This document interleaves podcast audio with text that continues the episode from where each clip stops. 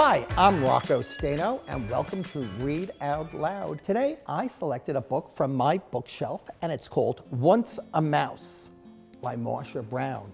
And this seal is a copy of the Caldecott Medal. It's given to books for their illustrations. This book received it in 1962. That was a long time ago. From ancient India, Once a Mouse a fable cut in wood. So those drawings are called woodcuts. One day, a hermit, that's a person who lives alone and doesn't go out a lot, sat thinking about big and little. Suddenly he saw a mouse, a mouse about to be snatched by a crow.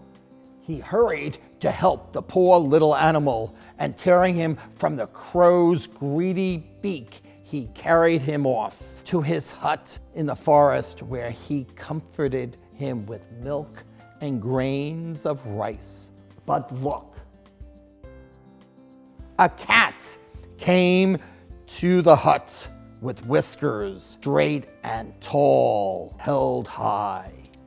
But the hermit was mighty at magic as well as at prayer.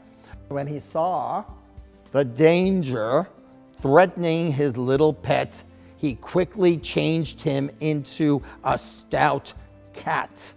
But that night, a dog barked in the forest.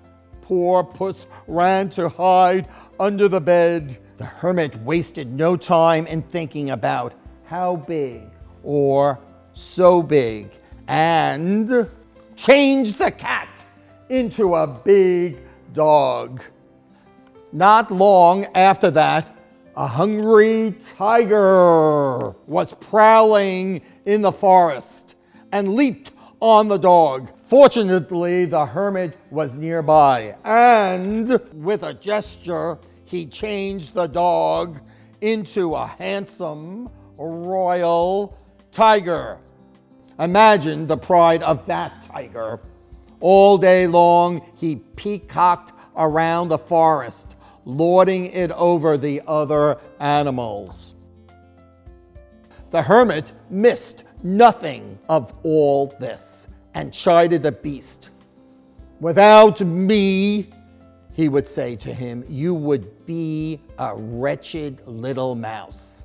That is, if you were still alive. There is no need to give yourself such airs.